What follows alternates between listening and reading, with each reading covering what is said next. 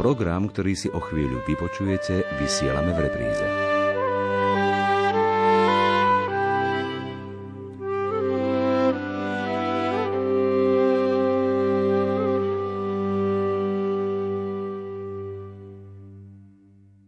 Milí poslucháči, vítam vás pri počúvaní relácie v sile slova. Dnes bude mať otec Marian veľmi ťažkú úlohu, pretože hovoriť o Najsvetejšej Trojici to je jedna z najťažších tém. Ale pretože je dnes sviatok Najsvetejšej Trojice, nemôžeme ju obísť, aj keď v Evanieliu sa o nej veľa nepíše. Počúvať to dnešné Evanielium podľa svätého Jána, kapitola 16, verš 12 až 15, vás pozýva Anna Brilová.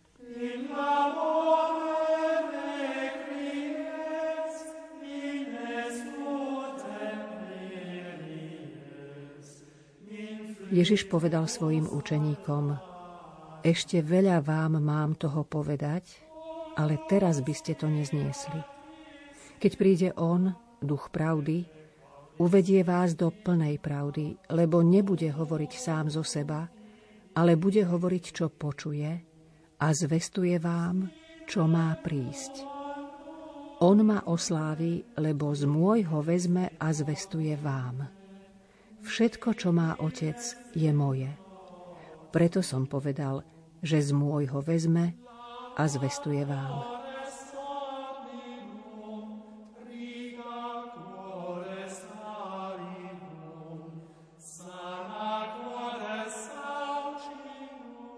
Evangelium, ako sme ho počuli, je viac zamerané na Ducha Svetého.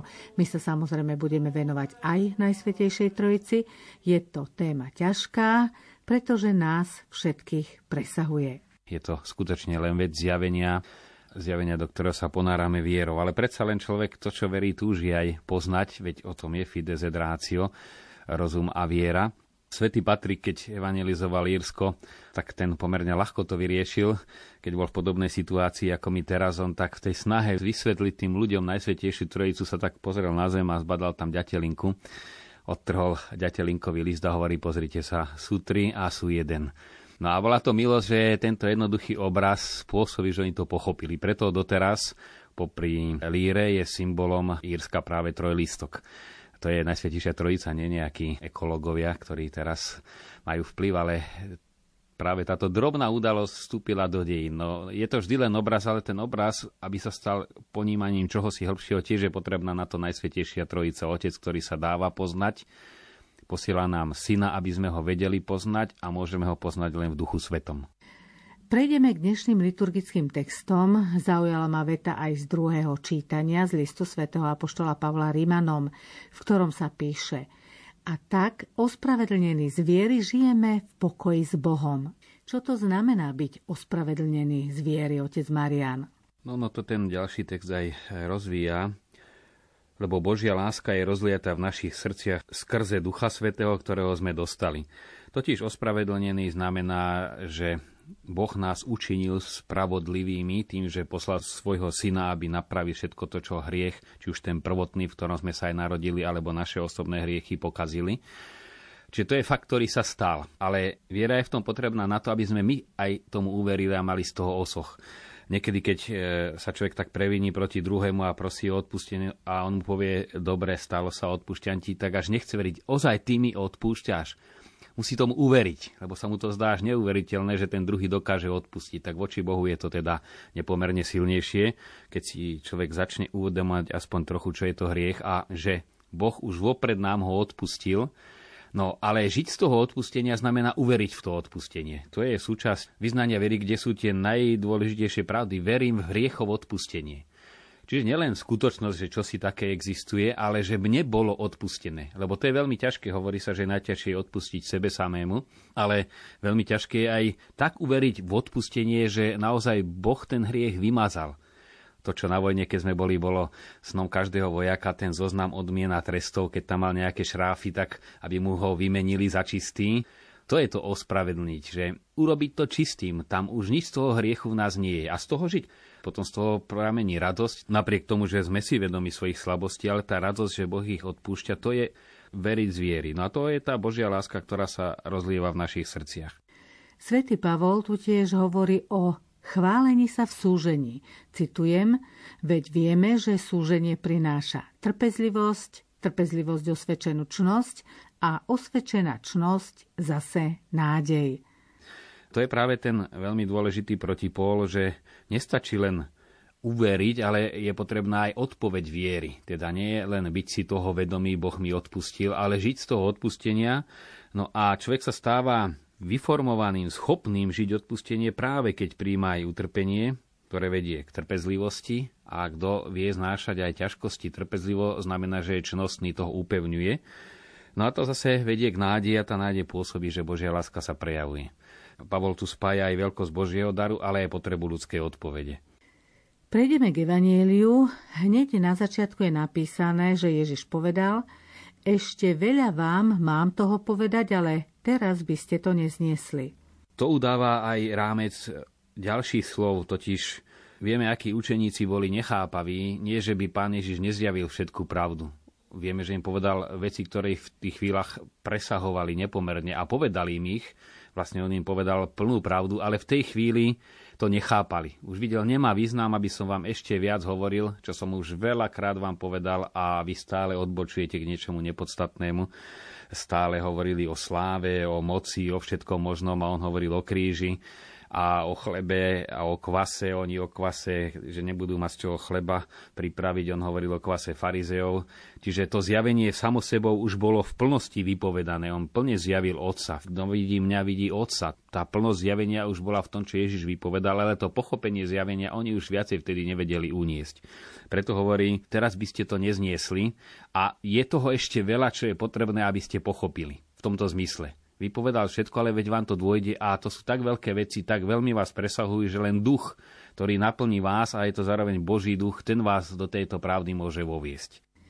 Aký je rozdiel medzi duchom svetým a duchom pravdy? Duch pravdy neznamená len nejakej spoznania náuky viery.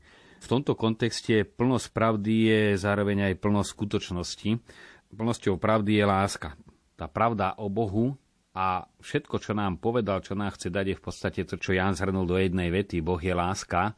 To je tá plnosť. A voviesť do plnosti tejto pravdy, to je čosi priebežné. Práve toto mnohí duchovní autori zdôrazňujú, že tá pravda je niečo dynamické. To nie je určitá teória, ktorú keď už raz človek pochopí, tak ju vie, ale to žitie v láske, to je žitie čosi priebežné a on nás do toho vovádza, aby sme mohli aj povedať udržiava. On to žitie v Bohu, v tej skutočnosti, v tejto pravdivosti, lebo aj filozofia rozlišuje tzv. pravda morálna, teda že niečo viem a niekoho oklamem, e, poviem mu do očí iné, než si myslím, alebo zlú informáciu. A je pravda bytostná, čiže tú pravdivosť, ktorú vec o sebe e, vydáva už tým, že existuje. Kvet tým, že je kvetom, hovorí o sebe všetko to, čo obsahuje. Človek by mal byť aj v tomto zmysle pravdivý, nielen neklamať, ale my to prekladáme o pravdivosť, teda správať sa tak, ako to vyplýva z jeho podstaty a u kresťana teda správať sa kresťansky. Vtedy je pravdivý. Nielen keď neklame, ale keď žije tak, ako to patrí k jeho prírodzenosti, k jeho podstate. No a toto je práve to vovádzanie doplnosti pravdy. Pán Ježiš to hovorí aj v kontexte jeho odchodu, hovorí v budúcom čase. Hovorí tu o Duchu Svetom ako o tom, ktorý nadviaže na jeho pôsobenie, na jeho hovorenie. Z môjho vezme a tak vám zvestuje. Tam je dôležitejší preklad, ako sa zhodujú mnohí biblisti, z môjho berie. Pán Ježiš tam použil prítomný čas, pretože on to berie stále, ale zvestuje vám to postupne či už nám jednotlivcom, že nás do tej pravdivosti Božieho života, to, čo všetko znamená Boh, to, čo od nás vyžaduje, postupne vovádza a potom aj v dejinách církvy. My žijeme obdobie Ducha Svetého, teda medzi Ježišovým odchodom z tohto sveta na nebo vstúpením a jeho slávnym druhým príchodom. Toto celé je obdobie Ducha Svetého. Boli prúdy, samozrejme milenarizmus okolo roku tisíc, že vstupuje éra Ducha Svetého. Sú také vlny, ako by doteraz bol Duch Svetý neznámy a teraz prišla éra Ducha Svetého a koniec čias. Už keď si uvedomíme, že Duch Svetý najmohutnejšie pôsobí práve pri vysluhovaní sviatostí, tak tá éra ducha je stále, pretože Ježiš Kristus ten, ktorý mal telo ľudské, ktoré ľudia, učeníci všetci mohli vidieť, ústa, ktorými hovoril, tak teraz tú hmotnú čas už nemá svoje telo, ale má chlieb a víno, hovorí zo svätého písma. To všetko sa deje v duchu svetom. Či už Eucharistia, tam je vzývanie Ducha Svetého pred slovami premenenia, veď v Duchu Svetom kňaz hovorí tieto slova a v osobe Ježiša Krista odpúšťa tiež v Duchu Svetom. Všetky sviatosti sprítomňujú Ježiša, tak ako Ježiša podnecoval duch aby išiel do púšte, aby išiel do Galilei, aby išiel do Jeruzalema, tak v tom istom duchu celá tá obrovská hybná sila toho vyslovania sviatosti obetavosti, či už kňazov vo vezení, keď si zoberieme, čo ten kúsok hostie rozrezaný žiletkou pre nich znamenal, akú obrovskú silu, alebo aj u ľudí, aké veľké námahy dokázali postúpiť, aby sa vôbec dostali na Svetú Omšu. Cez celé dejiny tých 2000 rokov, ak sa na to zamyslíme globálne, to je jedno mohutné pôsobenie Ducha Svetého. No a bez toho, to naozaj ako keď by sme mali akúkoľvek aparatúru a vypnú prúd, tak to všetko zhasne a bez ducha svetého církev to by zhaslo všetko, by neexistovala. Nedávno sme čítali vo Svetom Evanieliu slova pána Ježiša, keď povedal, že bude pre nás lepšie, ak príde Duch Svetý. Znamená to snáď, že Duch Svetý je viac ako pán Ježiš? Môže to takto vyznievať, a v istom zmysle je to aj pravda, nie že by Duch Svetý bol viac ako druhá božská osoba Ježiš Kristus, ale plnšie do nás prenikne. Ježiš Kristus bol medzi nami, medzi učeníkmi a Duch Svetý je v nás, vo vnútri. To je práve ten veľký rozdiel. Je to ten istý Boh, ale medzi nami Ježiša a jeho posluchači vnímali napokon e, podnety, ktoré vychádzali z Ježišových úst. Tiež ich srdciach musel oživovať Duch Svety. Inak im nerozumeli. Keď neboli naplnení, otvorení Duchu Svetému, boli zatvrdliví ako farizei, tak v tých istých slovách videli len dôvody, prečo Ježiša treba zabiť. A tí, čo boli otvorení, tak v Duchu Svetom chválili a oslavovali Boha. Už začias Ježiša Krista. Aj nás Bohom spája Duch Svetý. My môžeme od prírodzenosti našej po Bohu túžiť, po niekom absolútnom, môžeme o ňom uvažovať našim rozumom, môžeme o ňom čítať, ale to podstatné, to spojenie skutočné s Bohom môže spraviť len Duch Svety. Tak ako o čomkoľvek inom čítame jedna vec, vieme a že sa to stane naozaj tak, musí byť nejaké to spojivo. No a o to viac ešte po jeho odchode tak ako to býva aj v medziludských vzťahoch, najmä keď niekto veľmi blízky, nám drahý, odíde, až tedy si uvedomíme, čo pre nás znamenal. To je veľmi známa skúsenosť, alebo po veľmi peknej akcii človek zostane sám a v tej samote mu to akoby dôjde, aké to bolo krásne. V tej chvíli to bolo a potom mu to dochádza. To isté je aj v prípade pána Ježiša, keď bol medzi učeníkmi, on bol medzi nimi, vnímali ho ako vedeli, ale keď odišiel, tak tam nenastalo nejaké vákum v zmysle čohosi prázdneho, ale to vákum vyplnil Duch Svety a on im ho sprítomnil. Oveľa hĺbším spôsobom.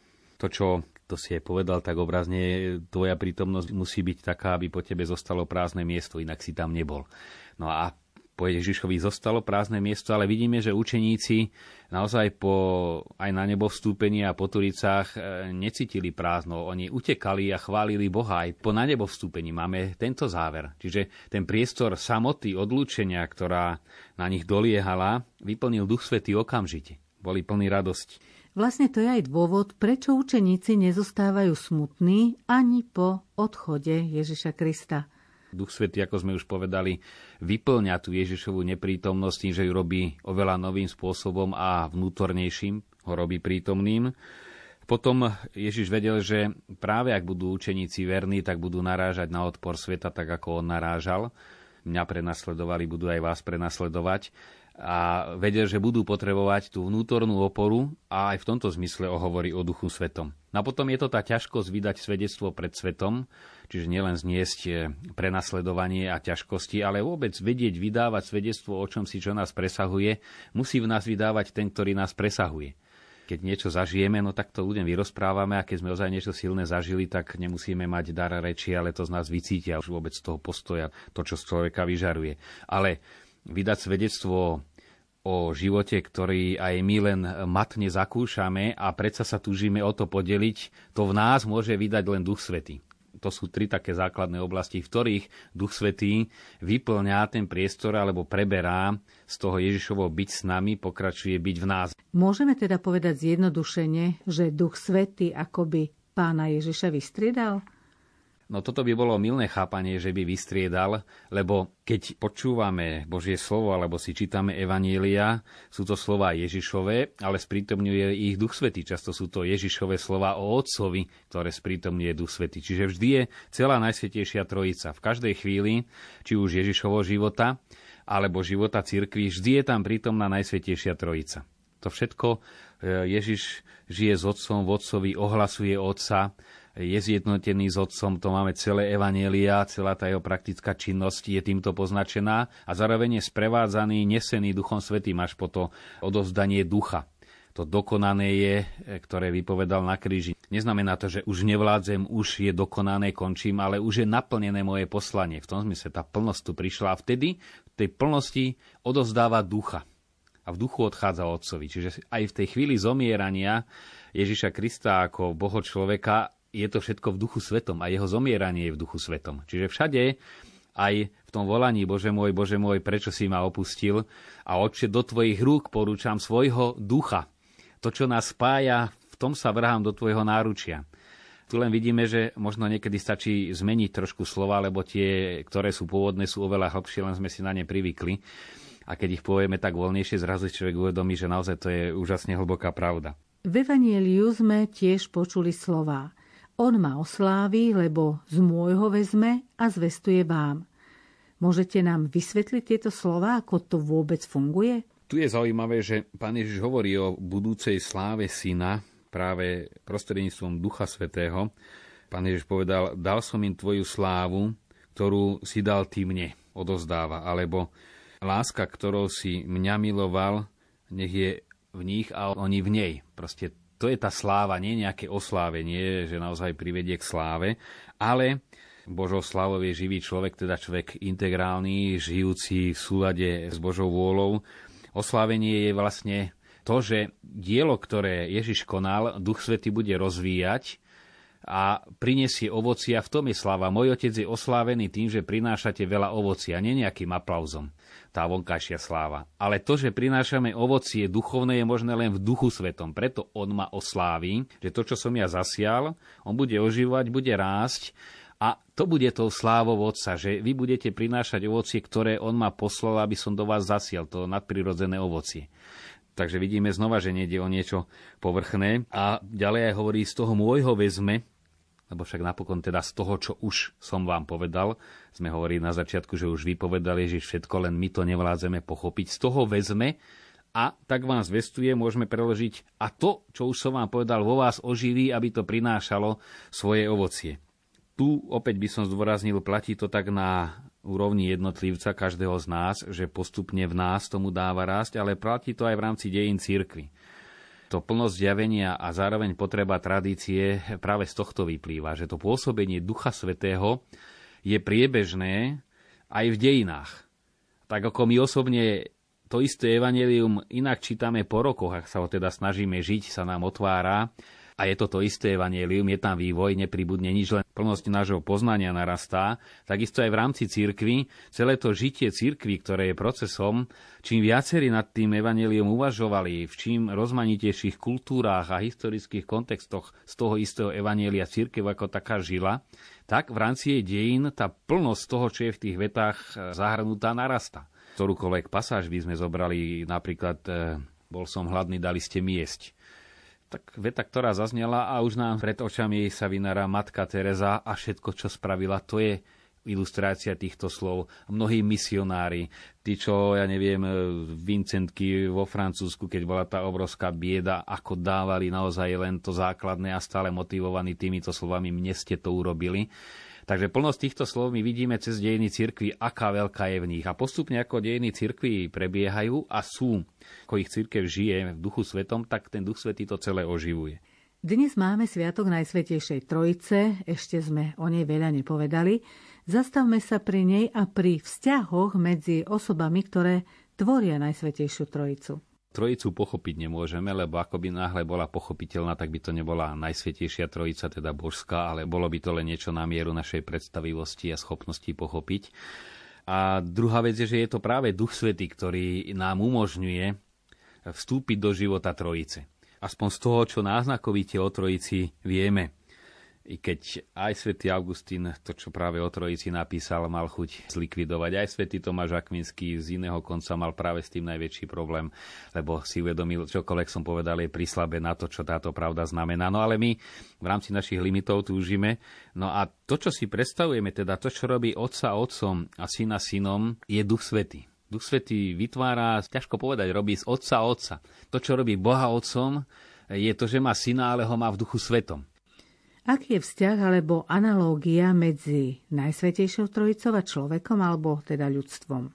Tým, že sme boli stvorení na obraz Boha trojediného, vedie duch stvoriteľ. Vzývame ducha stvoriteľa.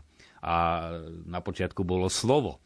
A kto stvoril svet Boh? Znova tu máme celú trojicu, čiže aj naša prirodzenosť ako taká, aj vzťahy, ktoré vytvárame, sú odrazom Najsvetejšej Trojice, preto aj medziludské vzťahy sú najlepším obrazom toho, čo je Najsvetejšia Trojica, lebo to už nie je nejaká analogia, že niečo niečomu prirovnáme, ale je to už to, akurát nie v celej plnosti, ale v tej miere, v ktorej ako ľudia na tom môžeme mať účasť. V miere, v akej prežívame do hĺbky vzájomné vzťahy, stávame sa schopní aj vstupovať do tajomstva Najsvetejšej Trojice. Alebo opačne povedané, ak vstupujeme skutočne do tajomstva Najsvetejšej Trojice, musí sa to prejavovať v našich vzťahoch. Pán Ježiš to jasne hovorí. Nemôže niekto tvrdiť, že miluje Boha, nemiluje človeka. To je navzájom prepojené. Boh je láska a Duchu Svetému sa hovorí, že je vlastne láska medzi Bohom a synom. Dá sa tomuto aj tak rozumieť? Zaujímavé, že v hebrejčine má ženský rod, tá duch svety, čiže aj určitá ženskosť v Bohu je, pretože aj žena je stvorená so svojou ženskosťou na obraz Boha, nie len muž. Aj to je zaujímavé. Môžete povedať ten hebrejský výraz? Ruach. Teda je to tá ruach. Áno, to je ženského rodu ruach. Práve to medziludské vzájomné je najlepšia cesta, ako prenikať do tajomstva Najsvetejšej Trojice. Napokon aj ten biblický výraz, keď e, muž pozná svoju ženu, neznamená len ten telesný intimný styk, ale znamená to naozaj to vzájomné hlboké spojenie. Vtedy ju pozná, tak ako neho spoznáme a neznamená len sa niečo dozvieme, ale poznať sa s niekým znamená nemať o ňom informácie, ale mať vzájomný vzťah, keď povieme s niekým sa poznám. Poznať v tomto zmysle aj ten hlboký medziludský vzťah Biblia nazýva poznal. I keď je tam zapojená aj sexualita do toho manželského najhlbšieho vzťahu môže byť medzi manželmi, tak je tam poznanie, to hĺbkové, pretože cez toto poznanie, teda bytosné preniknutie do tajomstva toho druhého, spoznávame niečo z Božej podstaty. I keď samozrejme práve v tom prirodzenom poznaní už je zahrnutá aj tá túžba stále viac poznávať, prenikať koho milujeme, tak je to čosi priebežné, to nie je poznanie definitívne, ale čosi, čo stále objavujeme. A preto tým, že Boh je láska, tak to objavovanie priebežné bude trvať celú väčnosť. My ani za celú väčnosť e, nepojmeme a nepochopíme, to je to Boh, ale budeme stále ho objavovať a spoznávať. Tak ako keď je niekto veľmi dobrý človek, naozaj pár takých svedcov je možné stretnúť aj v bežnom živote, že tá dobrota, čím dlhšie ho poznáme, tým viac si tú dobrotu uvedomujeme. To sa nedá prísť k nejakému koncu. A to je len obraz Božej dobroty a Božej lásky, do čoho sa budeme ponárať. Na toto všetko je Najsvetejšia Trojica. Ťažko viac k tomu dodať. Ako vstúpiť do toho života Svetej Trojice? Osožné podnety nám môže dať napríklad zo starých otcov Wilhelm zo Santieri, ktorý hovorí, že duch je prítomný tam, kde je vzývaný, pretože len ten, ktorý je prítomný, tá prítomnosť toho možno vzývať, hovorí, ponáhľaj sa vzývať Ducha Svetého a keď prichádza, tak prichádza s prekypujúcim bohatstvom Božieho požehnania. Prináša radosť. A to je to vzývanie, znamená, to nie je len keď študent pred skúškou úzkostlivo prosí Ducha Svetého, Duchu Svetý pomôž mi, alebo aj človek v iných úzkostiach, ale to je také vzývanie Duchu Svetý, naplň ma to, čo cez novénu. A zdá sa, že hovoríme stále o Sviatku Ducha Svetého, ale vstupovanie do Trojice je cez vzývanie Ducha Svetého. Samozrejme cez to, čo Trojica žije na zemi, cez sviatosti, ktoré sú s prítomňovaním, pokračovaním Ježiša Krista, ale toho, ktorého Boh poslal, aby sme mali účasť na jeho božskej prírodzenosti, na prírodzenosti Boha ako Trojice. Si to my možno tak prirodzene rozdeľujeme, čo je Ježiš, ktorého si predstavujeme v tom kontexte, ako žil medzi nami, Ducha Svetého ako niečo celkom vnútorné, skôr abstraktné a Otca, kde si vysoko, ale to je stále ten istý Boh. A to si treba len privyknúť, stále vidieť všetkých troch a nie raz toho, raz toho. No ale potom e, Wilhelm zo Santieri pokračuje, že on je ten, ktorý približuje človeka k Bohu a Boha človeku, je láskou, ktorá miluje, je dušou našej zbožnosti. V ňom je viera zjavená a veriaci majú účasť na Božej spravodlivosti. Tak toto sú tiež zdalivo kvetnaté slova, ktorými chrlili starí autory, ale môžeme z nich cítiť ako spoločný menovateľ určitú dobrotu, nežnosť, radosť. Je to vlastne to, čo hovorí Pavol o daroch ducha. No a hovorí aj o duchu sveta, ktorého treba odmietať, ten je úplne opačný príjmaním darov ducha vstupujeme do Trojice. Preto aj logický sviatok Najsvetejšej Trojice je nedelu po, po nedeli zoslania Ducha Svetého, také, ako sme si povedali, také završenie. Ale čo s tým konkrétne robiť, aby sme vstupovali do toho života Najsvetejšej Trojice? To je len to uvedomovanie si možno, že všade, kde sa prežehnávame, veľmi často sa k tomu vraciam, tej chvíli prežehnania vstupujeme do toho, čo ideme žiť v mene celej Najsvetejšej Trojice, Otca i Syna i Ducha Svetého.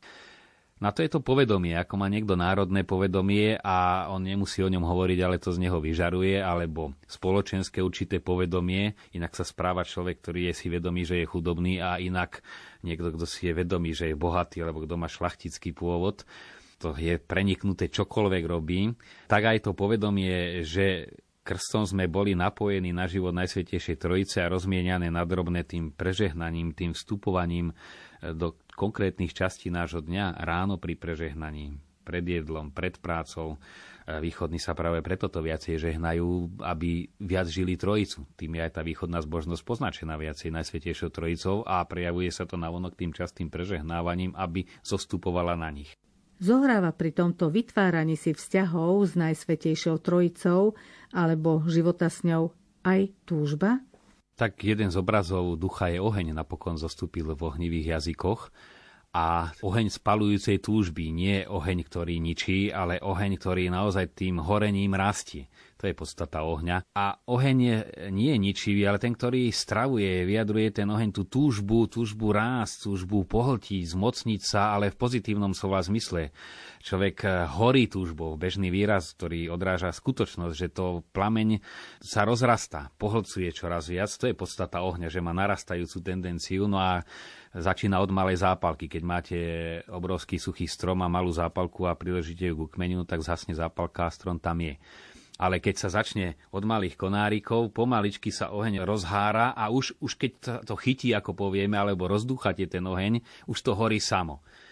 No a toto je práve aj s Duchom Svetým, teda aj s celou Najsvetejšou Trojicou, že nechať sa tým ohňom spalovať, otvárať sa mu Duchu Svetý, ty príď, ty pôsob, Duchu Svetý príď z neba a voveď ma do života tej trojice. A len čo sa to odštartuje, potom už len neklásť prekážky, ten oheň už keď chytí, on horí svojou silou. Bol tu na Slovensku Pater Terek cez minulé týždne a naozaj mnohých oslovil. Jedna z takých jeho životných veľkých eh, skúseností, zážitkov bolo, keď eh, filmoval s matkou Teréziou a rozprával, aké to bolo zaujímavé, ale bol očarený jej osobnosťou, lebo bol tri týždne stále s ňou od rána do večera. A potom sa jej tak pýtal, že matka, povedzte mi, čo by som mal robiť, aby som sa stal svetým. To znie taká fráza kvetnatá, ale on to v tej chvíli cítil, ozaj stať sa svetým. A ona mu povedala, každý deň e, kláč hodinu pred svetostánkom a všetko ostatné príde samo. No a prichádza, to už prichádza. Takisto by sme mohli to e, preniesť e, k našej téme, že len sa otváraj duchu a ono to príde samo. Ten oheň bude horieť a ozaj vovedie do života Boha. To už potom sa spustí, len ten začiatok je tam potrebná vôľa, sloboda človeka, aby sme ju Bohu dali. A tá túžba sa rozhorí a potom už rastie a človeka čoraz viac ťaha jednak do života s Bohom a zároveň aj rozdávať sa vo vzťahu k človeku tak ako radosť rozdávaním rastie, tak aj túžba práve tým prenikaním do života e, v Bohu zároveň narastá a prináša svoje ovocie. Téma bola ťažká, čas nám uplynul, ale ja verím, že sme aspoň niečo pochopili o Najsvetejšej Trojici a najmä o tom, ako si s ňou vytvoriť ten nádherný vzťah. Ďakujem monsignorovi Marianovi Gavendovi za výklad, vám, milí poslucháči, za pozornosť. Lúčia sa s vami od mixážneho pultu Matúš Brila, od mikrofónu Anna Brilová. Prajeme vám, ale aj nám, aby sme žili život vo Svetej Trojici. Nech nám v tom Boh pomáha.